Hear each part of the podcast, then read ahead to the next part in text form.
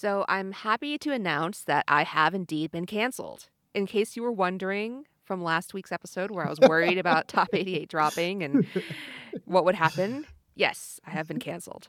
You have been canceled. All right, so tell tell us what happened. How did this cancellation come about?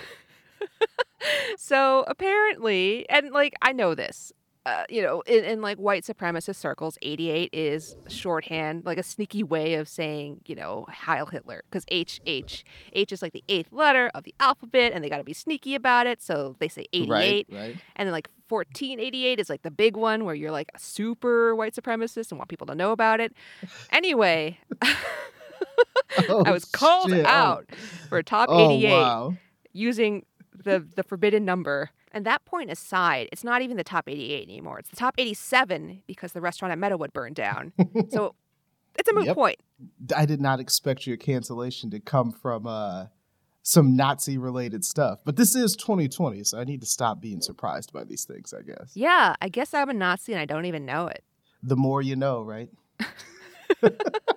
yeah, I mean that was actually I did not predict that. That was very shocking, and I think that's how cancellations happen, right? Where you don't really expect Right, it. It's right. this totally random thing, and then you're like, oh, okay, I guess my life is just over now.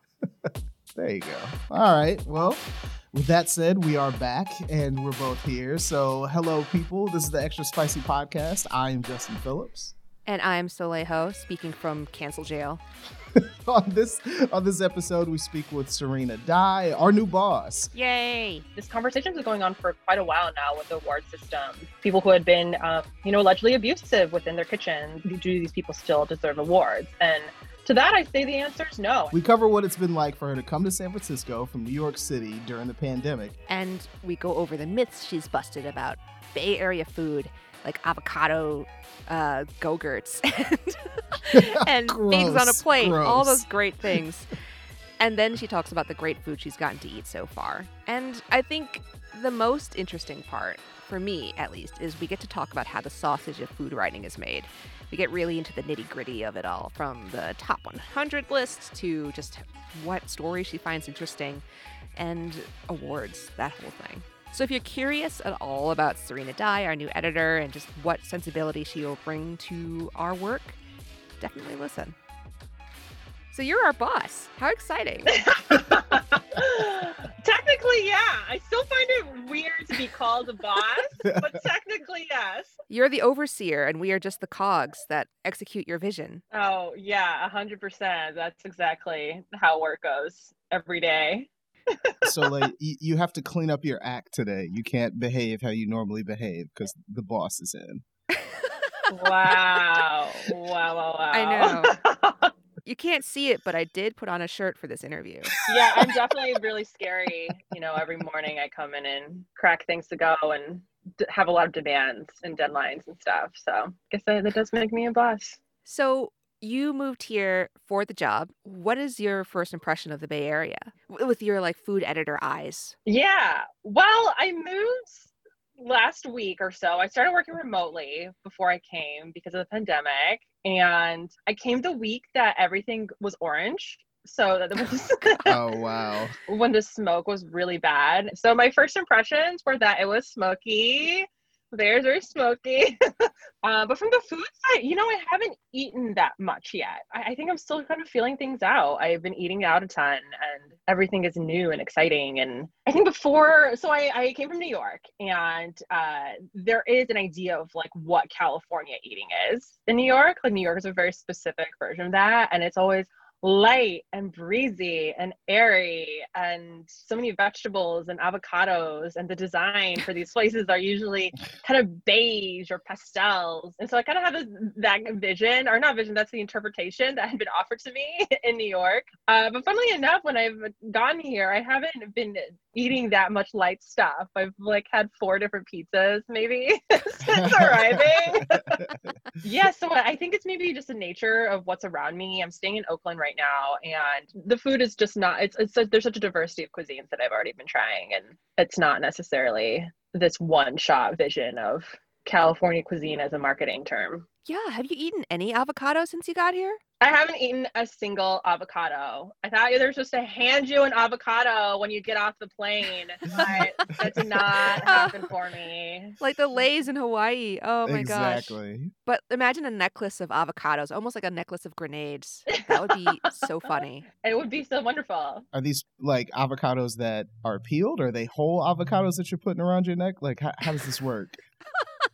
They're perfectly ripe, so you can just cut off the top and squeeze the Oh, flesh right out. Oh, eat it like a go-gurt, like an old school go-gurt. You just squeeze it out. Absolutely disgusting. this That's is California. the grossest conversation we've had in a while. So, Serena, one of the things that used to surprise me, like when I first got here, was how often people would tell me, "Man, it's going to take a long time for you to understand like Bay Area restaurants out here. It's going to take a while for you to to kind of hit the ground running." And in certain ways, for sure, it takes some reading, talking with a lot of people to figure it out. But um, you know, for you, for someone who has so much experience, like covering, you know, the restaurant world, the food industry, what does it take to kind of figure out a region's dining style, especially when you have to move to that place? Like, what do what do you do to figure it out? Yeah, I mean, I think at a different time, I would have just been eating out all the time. And uh, I, I like to go eat out and have the dinner, have a normal dinner, and then at the end when I'm done, like really chat up the server, uh, introduce myself. Not until usually at the end, I'll introduce myself and say like, "What's going on? How are things going?" Um, but COVID is is interesting. Obviously, restaurants are open indoors, and so the ways that I maybe would have gotten to know uh, food in the past are not as accessible to me. Um, I have done some Mhm. outdoor dining. I, I feel like I've been more active than uh, most of the people I know as far as going out to restaurants. Um, even before I moved in New York, uh, because I, w- I was leaving the city, so I was going out to eat, and, and it kind of has translated to here where I'm, I'm I feel pretty comfortable doing outdoor dining, and so I've been doing that a little bit, and just kind of driving around or going to different places and um, going to new places a lot. I, I don't know how how much people are aware of how food people eat, like how restaurant reporters eat, but uh, Mm-hmm. you kind of have your list, and I very rarely repeat restaurants, and it, it's kind of going out to eat for me. I, I always want to eat something delicious and i always want to fall in love when i go to a restaurant but very uh, and so i don't know kind of the test for me is i mostly go to new places and if it's a place i actually want to go back to that's a big deal. You know you, you only have a limited time to eat at places and you only have three meals a day and usually lunch you're not really going out to eat. So um, the time that i do spend going out to eat it, it- it's really to look at like what are they serving? How are they serving it? What is the story they're trying to tell me? Um, what are different things that they're doing with uh, their layout or the kinds of things they're serving or the way they're talking to me or uh, even like what music is playing in the bathroom and what does that say about what they're trying to do. Um, and I, I, I love those details. I mean I, I really miss restaurants in general and indoor dining because they for me it's so much uh, so much more than the food. It's so much about being in a place and having a sense of place and understanding where where the restaurant wants you to be and how they want to make you feel. And so i do miss that a lot and it's a lot of how i got to know food um, in the past and was excited to do here uh, so it's definitely very different because things are mostly takeout and delivery um, i still am trying to do takeout versus delivery if possible so i can see the space and see the area around it I think the uh, neighborhoods that restaurants choose to be t- in always tells something about it as well, and who they're trying to reach, and how they're trying to be a part of their neighborhood. Restaurants and food in general is something it's such an inherently local beat to be on because Mhm. most people uh, don't want to read about food that they can't eat, and Mm-hmm. um, I could just just um, food media in general. I think that the big thing is people who read it love to eat food and want to learn about food and want to, and ultimately are going to want to eat it. Can you explain to people like why food coverage is important, even at the craziest craziest of times? Like, I, you know, if you go back to like November of 2016, all the way to like you know the wildfires in the years after, when the world felt the craziest, people still came to read good restaurant stories. And I, and I've always been curious, you know. So why do you think that is? Like, why does that resonate with people, no matter the situation? Like, why does this coverage still matter for a publication? Yeah, I think that during the pandemic in particular, food is this essential service, but it's also something that has really rooted people, I think, uh, even mm-hmm. when everything else is kind of falling apart. A lot of other things that are going on in the world don't really make sense, or the everything has been um, everything is tossed into chaos. It's, it's food is something that you still have to eat. You have to still have to eat your meals every day, and I think for a lot of people initially it was okay well the way we eat has changed because restaurants are closed and trying to figure out well how do i eat now grocery stores became more packed and delivery for grocery became more difficult. And so it was, it was a, a lot of food coverage. Around that point was service is, is helping people figure out how how to navigate that because they still needed to eat mm. but all the systems were different. So how do they how do, how do we eat now? And so i think that part was really important. And as far as reading about restaurants i think having dining rooms be closed for a lot of people showed them how much they cared about restaurants mm. and how how important restaurants were to their neighborhoods and the reasons they love the place they live and what a, what a critical part of their lives it was. Um, you see all these people leaving San Francisco, and a, a lot of these quotes are, "Hey, yeah, I, I part of one of the reasons I really love living in San Francisco was the restaurants and the dining scene, and that's not as accessible to me anymore." So they felt more comfortable leaving. Uh, in part because of that. And for the people who are still here, it's kind of like, okay, well, my neighborhood place, I really want them to survive because I live here. And once this is over, I still want to go back and feeling obligations to go and buy gift cards or contribute to a GoFundMe for their employees because they met the person. I think especially in more urban areas, there it's a way of building community is going to a restaurant and, and getting to know the, the place that you live. And so I think mm-hmm. it really has accentuated how important it was for people because it's not as available anymore. Yeah, I wanted to bring this around to a topic that we all have been working on a lot, which is how do you deliver accolades or criticism or any sort of judgment on restaurants mm. in the scene right now? You know, Justin, you worked on a story about Michelin and the mm-hmm. James Beards and how the guide and the the Beard Awards were all kind of part of this growth of fine dining here. But of course, fine dining can't happen in the same way right now. And then I, of course, have been thinking a lot about the James Beards and also about the top 100 mm-hmm. and just what the point of it all is. I think I'm constantly wondering what the point of it all is. But in particular, right now, this example feels so pertinent I think it might be interesting to hear Serena's take on why it matters to award restaurants in this moment. I don't know, there's a risk that any of these projects that we do might just arrive on the scene with no notice with tumbleweeds, crickets, you know? oh my god, like, who cares? don't don't curse us. Knock on wood over here. Well, for me, the top 100 is interesting because uh, in some cases it feels like an accolade, and for the restaurants, it's a it's a great honor to be on that list, and um, and and it still is, I think. But for me, the our ultimate reader is not the restaurants, but uh, people who love to eat and the people who live in the city and people who live in the Bay Area in general. And awards in ge- are, are, are a way to less assigned value, but give people some guidance. Food coverage is ultimately service coverage in many ways, where journalism in general is there's so much going on, and our job is to help people understand the world and also help people understand how to spend their money. So, in one case, the top 100 is a great honor for a restaurant to be on, but it's also guidance for people who are eating in the Bay Area there are so many restaurants. It's your job, Soleil, to eat at all these restaurants and understand the scene and know what the best stuff is. And so, in some ways, it's helping people spend their money in the best way possible.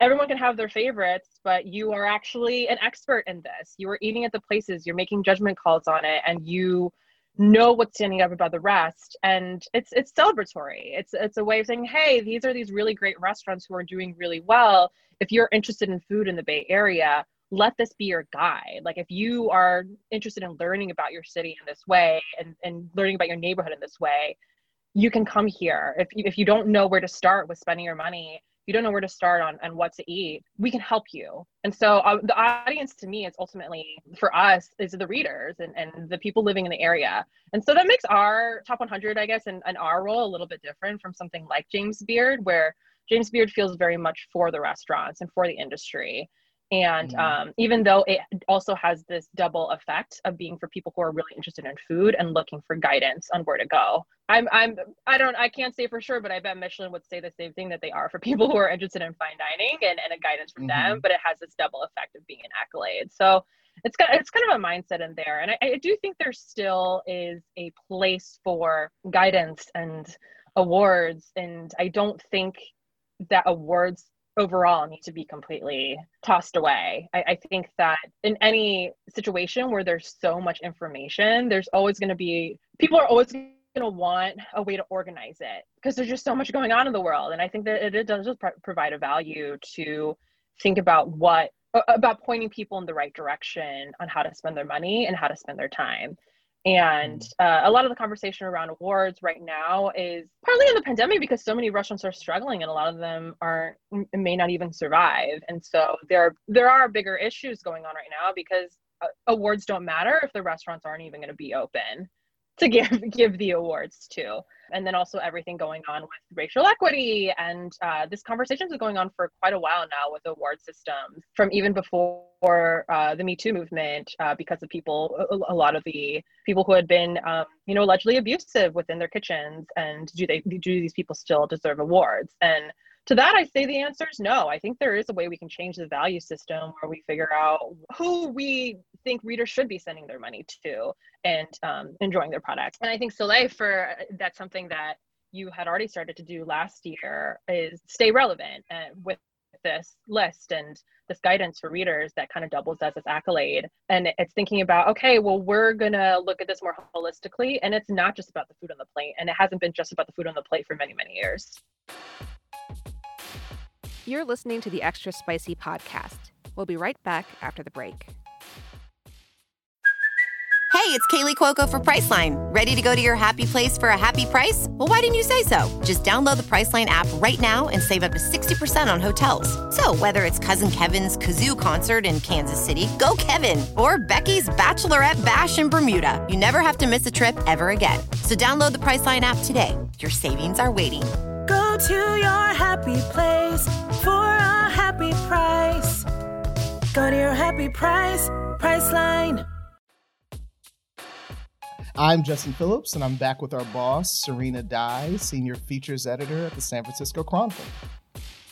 The question for me that I find really compelling too is how do you keep awards and accolades from being just this this compounding of aesthetic homogeneity?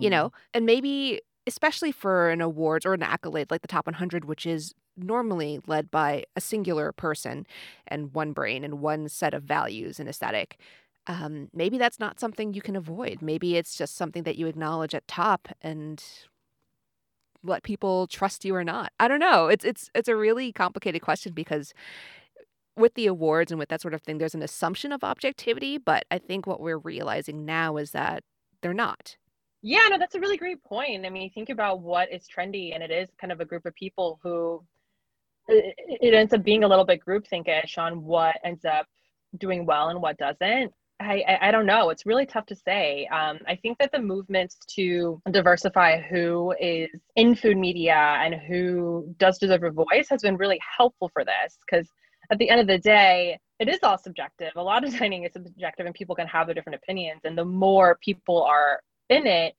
the more um, and and the more that different voices are celebrated, I think there can be a diversification of of what is deserving of accolades as well. I don't know. There are always things that somehow end up becoming these like food media darlings and and I've, I've obviously contributed to it having been in food media for a little bit now uh, but from a personal perspective you know i'm just kind of going to a restaurant and deciding if I if I like it or not. I don't know. I, I think people have really good authenticity filters. And by authenticity, I mean seeing whether a place that opens and is kind of building itself for the awards versus a place mm. that feels genuine about what they're doing. An example might be like natural wine. Natural wine is super hip now all the new restaurants that are are are somebody will have natural wines on the list. And and part of it is because that is the way things are trending for those kind of restaurants. But i think going into a place, it doesn't take that many questions to someone to know if they are just throwing on a wine on their list and calling it organic versus they are actually really invest, invested in the movement. And Esther's written about this a lot, where natural wine it doesn't actually have a specific definition, and it's more of an ethos of how people are making their wines and how people are, I, I don't know, how how people are treating their workers, and in general, this more holistic approach to what it means to have a natural wine. And so, you know, I'll go into wine shops, for example, and ask, "Hey, do you have anything natural?" And they're like, "Well, we have these like two organic wines," and and I'll ask a very simple question about that, and they won't know the difference between an organic wine, a natural wine, and a biodynamic wine. And it's like, okay, you're just putting this in here because you people are asking for it, and you don't really know the difference, and you're not actually invested in the ethos. And that kind of stuff is pretty easy to pick up on. And I think um, even if you're not in food media, or even if you don't know much about natural wine, and you go into into a place, um, I think it shows whether or not what they're doing with the menu and what they're doing with their list, it feels like authentic to what they're actually interested in versus I'm just following this trend because this is what the food media crew likes or the James Beard committee people like right now. Right. Yeah. No, uh, it reminds me of how, you know, after 32 years of being the food critic, Michael Bauer had a very recognizable aesthetic that a lot of restaurants in the Bay Area knew and they were able to anticipate and in all the openings they were able to say like okay this is this is a dish that Michael will like so let's put that on the menu like that sort of thing and so it's it's interesting to see that now the kind of concrete lineage that he left just in menus and in aesthetics and just in staffing and that sort of stuff and it's kind of humbling to think about how that might emerge based on what I do in these sorts of projects. Mm-hmm. I don't even know. I, I it's it's like thinking about like what is my taste in partners? I have no idea. It's just all kind of random. So we'll see what other people think. Yeah, that's super interesting. I mean, it's all kind of up in the air right now because of the pandemic, and I think everyone's trying to survive. So in that sense, it's that's almost kind of good. I hope everyone takes a good look at what they're doing, and I, I, I we're in a similar business in that you're not going to make that much money in journalism. So if you're going to be in it, you have to really care about what you're doing and and really be passionate about what you're trying to say. And I think for, many restaurants, it's quite similar where it's a really tough business and no one's gonna most people don't get super wealthy off of it. So like figure out what you want to want to say. Um, but i think Soleil for some of your stuff. It's some of the stuff i'm already kind of seeing um, and a lot of it is good and, and, and there's sometimes it's this correction of um, of like making sure people are treating their workers appropriately and having good kitchen culture and um, these kind of progressive ideas of what we want restaurants to be. And I think it's really good that more people are thinking about that. Um,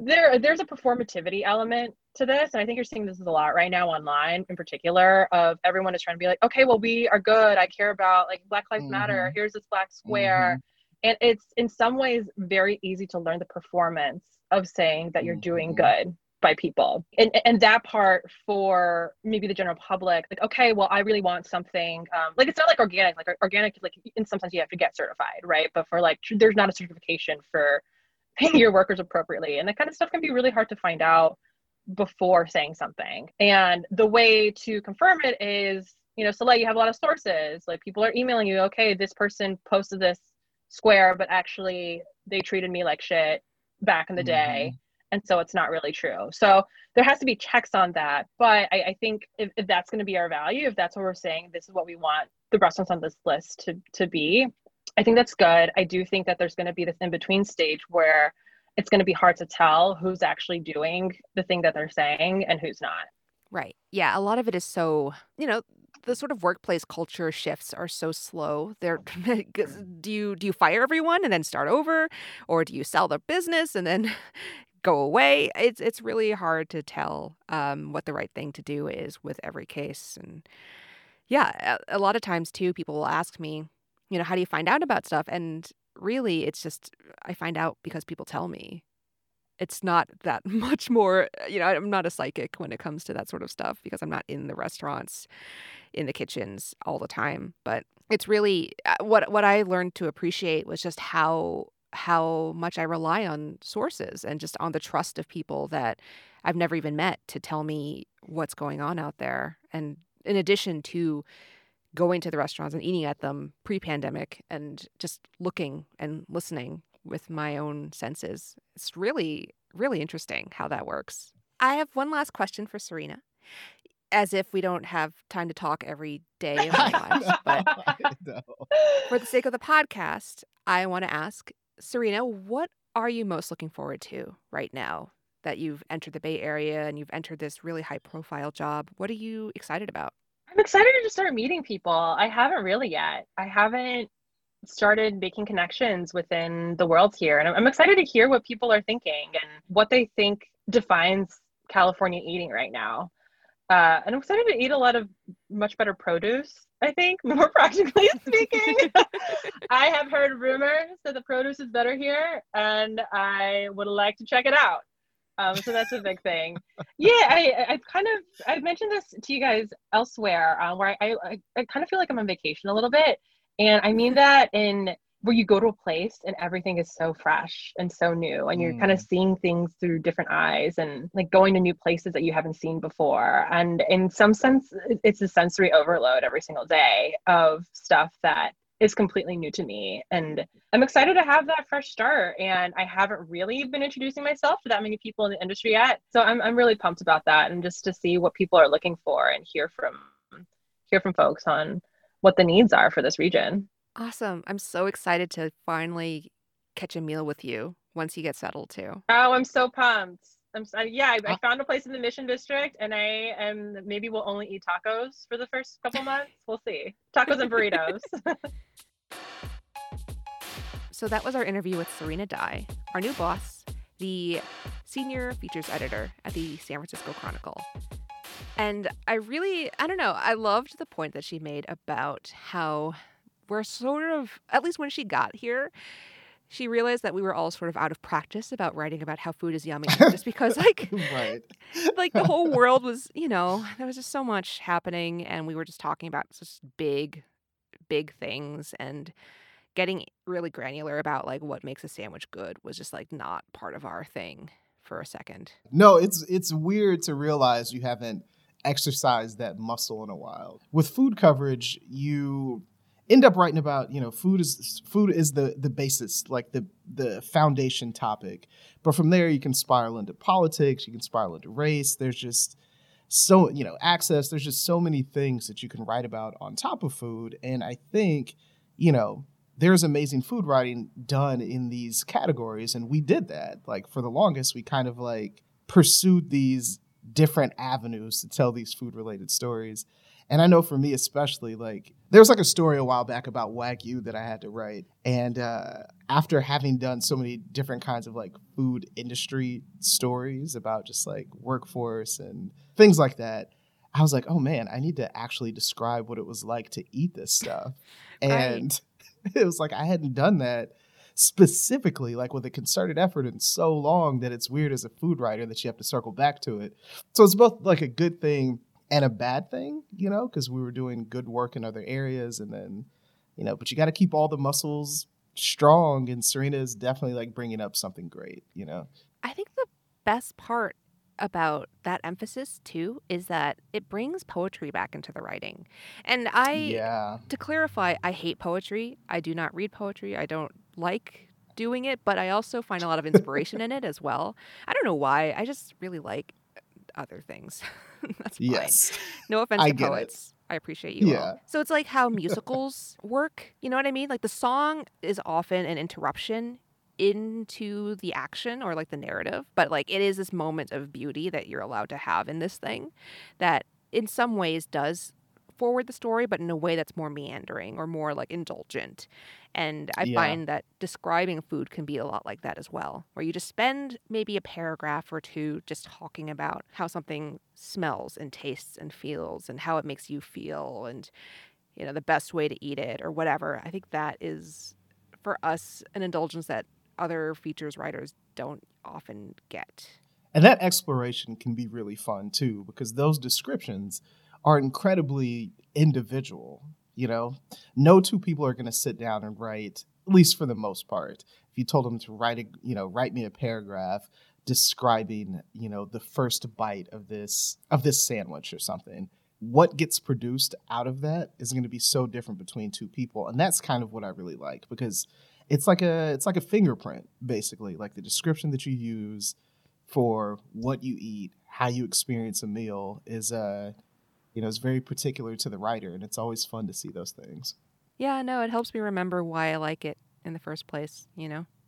so speaking of describing food here's our what is this nonsense segment that really is going to get granular about that one thing What what is what is this what is this nonsense?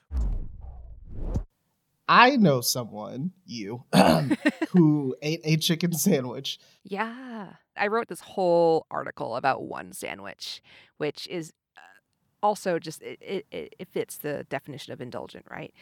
So it was for this newsletter by Curious that I write, and I saw Adam Musa, who does social media for Eater, post this chicken sandwich with a kind of gnarled foot sticking out of it. And I was like, what is that? And he made a joke about uh, the sandwich being gay, which I appreciate. I love that.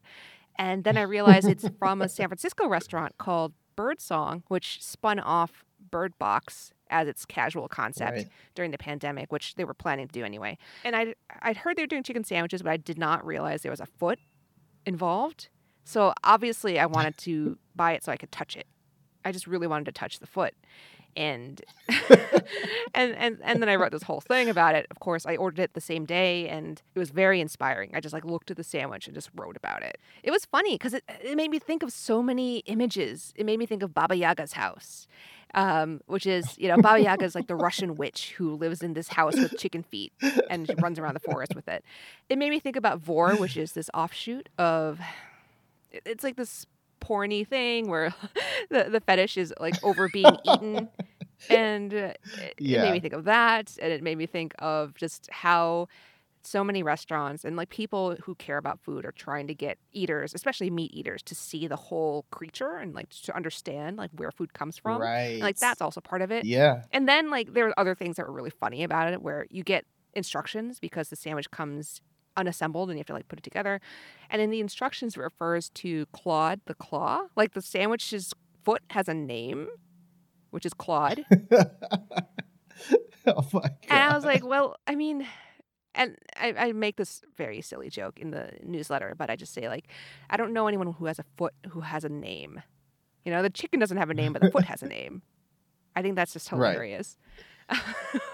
like, does your foot have a name? I do not have a name for my foot. No.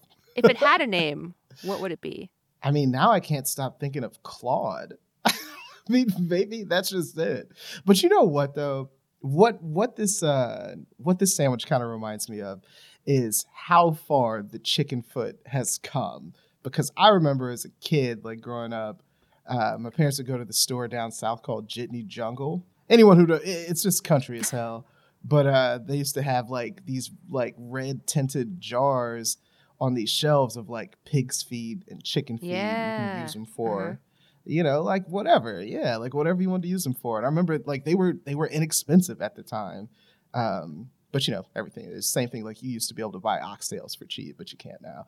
But I just remember like being a kid and you know my grandparents or my parents getting those for whatever they were going to use them for. I'd be like, oh man, like why? I gotta, you know, I gotta grab that thing. If I had to explain to my grandfather now, like you had to come, like if he came to San Francisco, I could get him a chicken sandwich with the foot attached that would come with just instructions for how to assemble. I'm pretty sure his uh his brain would melt. Mm. It's just it's just crazy to think about. Yeah. Oh God. and it's funny because you know people, like you said, people eat chicken feet all the time, and it's just funny to see it as like this essentially a garnish because it, it's a little too fried to really enjoy. You can munch on it, but it's not. There's not a lot going on there. Did you give it a Did you give it a couple of chews? I gave it a little nibble, um, but I, it's important to highlight the fact that I did shake hands with the sandwich before I ate it. so that's all we have for today's episode. Thanks again to our boss, Serena Dai, for being in conversation with us. You can read the transcript of our interview with Serena at sfchronicle.com slash spicy. And don't miss the top 87 at sfchronicle.com slash top restaurants. And remember to send us any questions or voice memos you may have about food, life, or anything else for our Dear Spicy Advice segment at extra spicy at sfchronicle.com. Thanks for listening. Extra Spicy is part of the San Francisco Chronicle podcast network. Erica Carlos is the producer of the show. If you like the Extra Spicy podcast, subscribe on Apple, Spotify, or wherever you get your podcasts. You can find me, Soleil Ho, on Twitter at H O O L E I L. And me, Justin Phillips, at Just Mr. Phillips. You can support Extra Spicy and great journalism by signing up for a San Francisco Chronicle membership at sfchronicle.com slash pod.